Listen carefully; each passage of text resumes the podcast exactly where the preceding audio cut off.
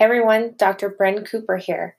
Um, we're going to be talking about orthodontic treatment and um, kind of the debate that orthodontists have amongst themselves and um, what should be going on with um, extractions. So it'll be why orthodontists recommend extractions, why they recommend not getting extractions, and what you kind of need to know um, as far as history.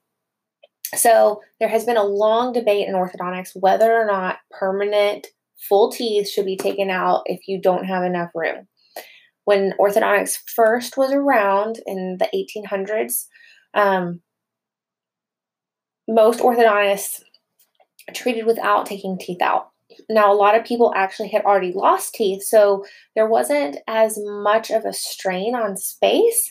But when there was crowding, they just straightened the teeth. They did not really know exactly what they were, you know, doing or what the limits may or may not be. And so everything was a little bit experimental. And because tooth loss was generally noted as a negative thing, it wasn't even um, really considered or talked about.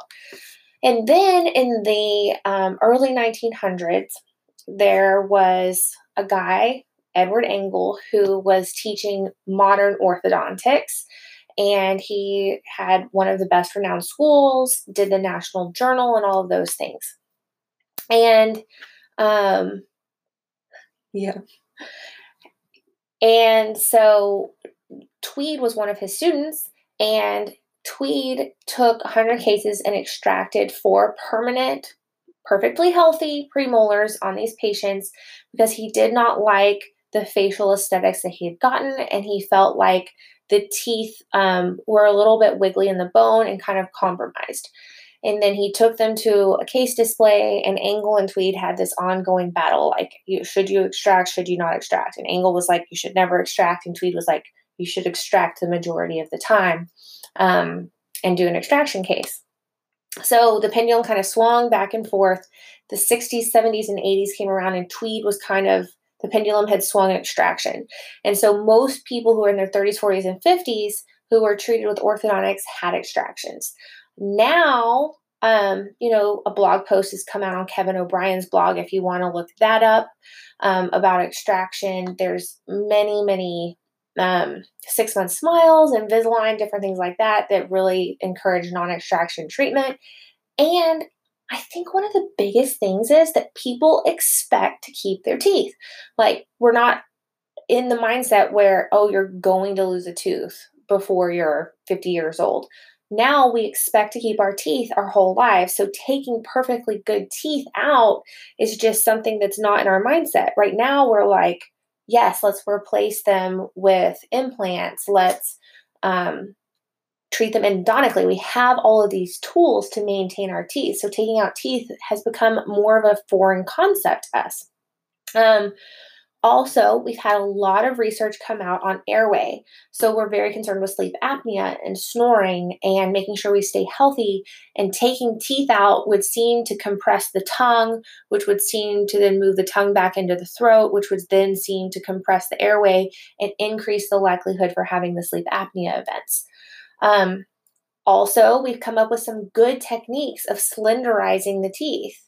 Um, and um, Julian wants it in French. I'm sorry, that's not going to happen today, but we might be able to do some Google Translate.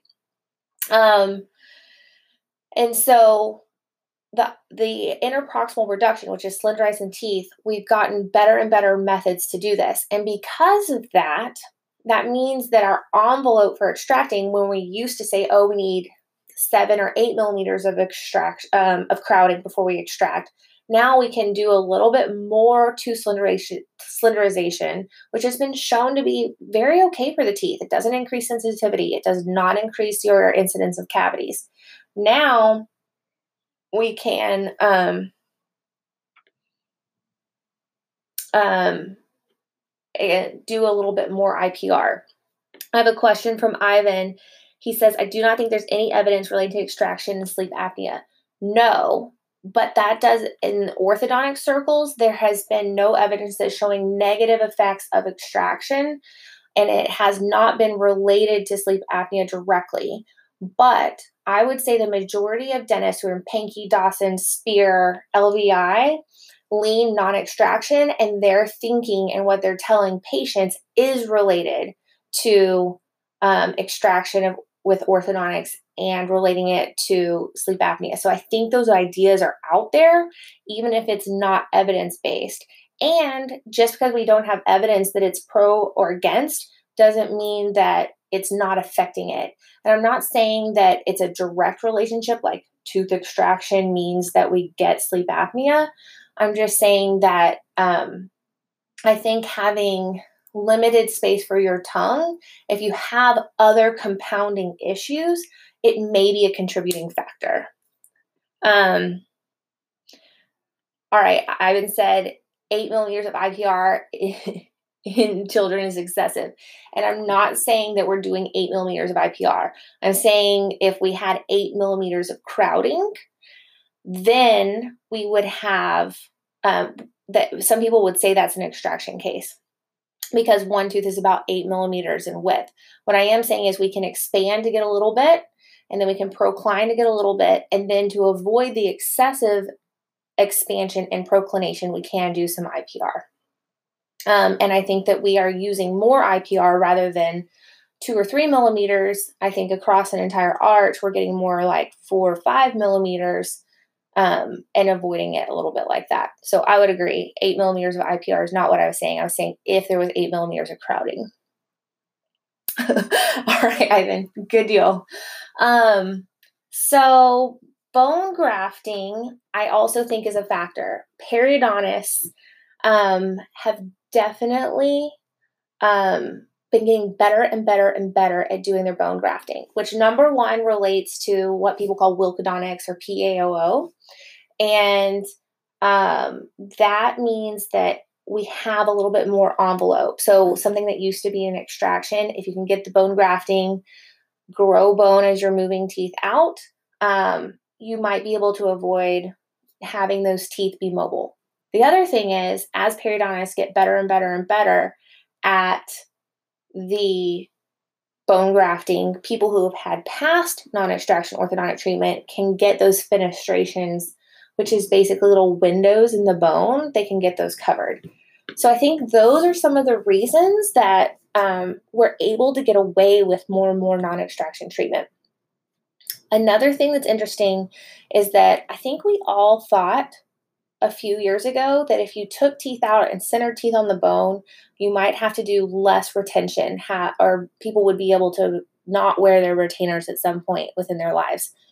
I think that all of the studies that have come out lately have shown that bonded retainers, clear retainers, hollow retainers, whatever you use, if you're not using something, there is relapse. Shift happens. Teeth move to the center.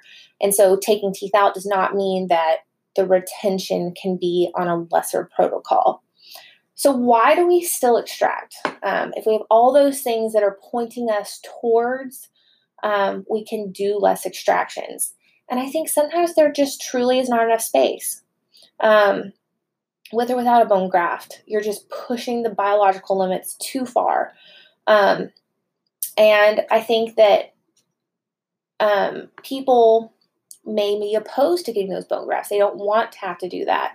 And, um, or sometimes it's symmetry, like you're missing one tooth and then it makes sense to extract the tooth on the other side rather than put an implant in and also have to correct a class two. Um, also, you want your lips to close. Sometimes when you treat non extraction, the lips protrude, and people may or may not like how that looks. That's a personal opinion. But if you're a, constantly a mouth breather because your lips can't close, then that can also be an issue. Um, facial balance. So, this is important to a lot of people. Um, we're in the age of aesthetics, and sometimes people can, when you don't take teeth out, profiles, but then from the front, their lips will have funny action and things. And so I think that sometimes extraction is a good alternative to having other types of surgeries. Um, all right. And then Ivan is saying extraction can also enhance the stability post treatment. um, like retracting a lower segment in a class three to increase overbite. Um, so it can, but I still think you're going to have to use retainers um, of some sort. I don't think you can let them go completely without retention, even if you do do the extractions and have the excessive overbite. Um, so yeah, but that's kind of my segment on what we're thinking in orthodontics right now on extraction. And I'd love to hear what everyone has to say. And Ivan, thanks for thanks for um, for participating. It was super fun. And we'll see y'all next time.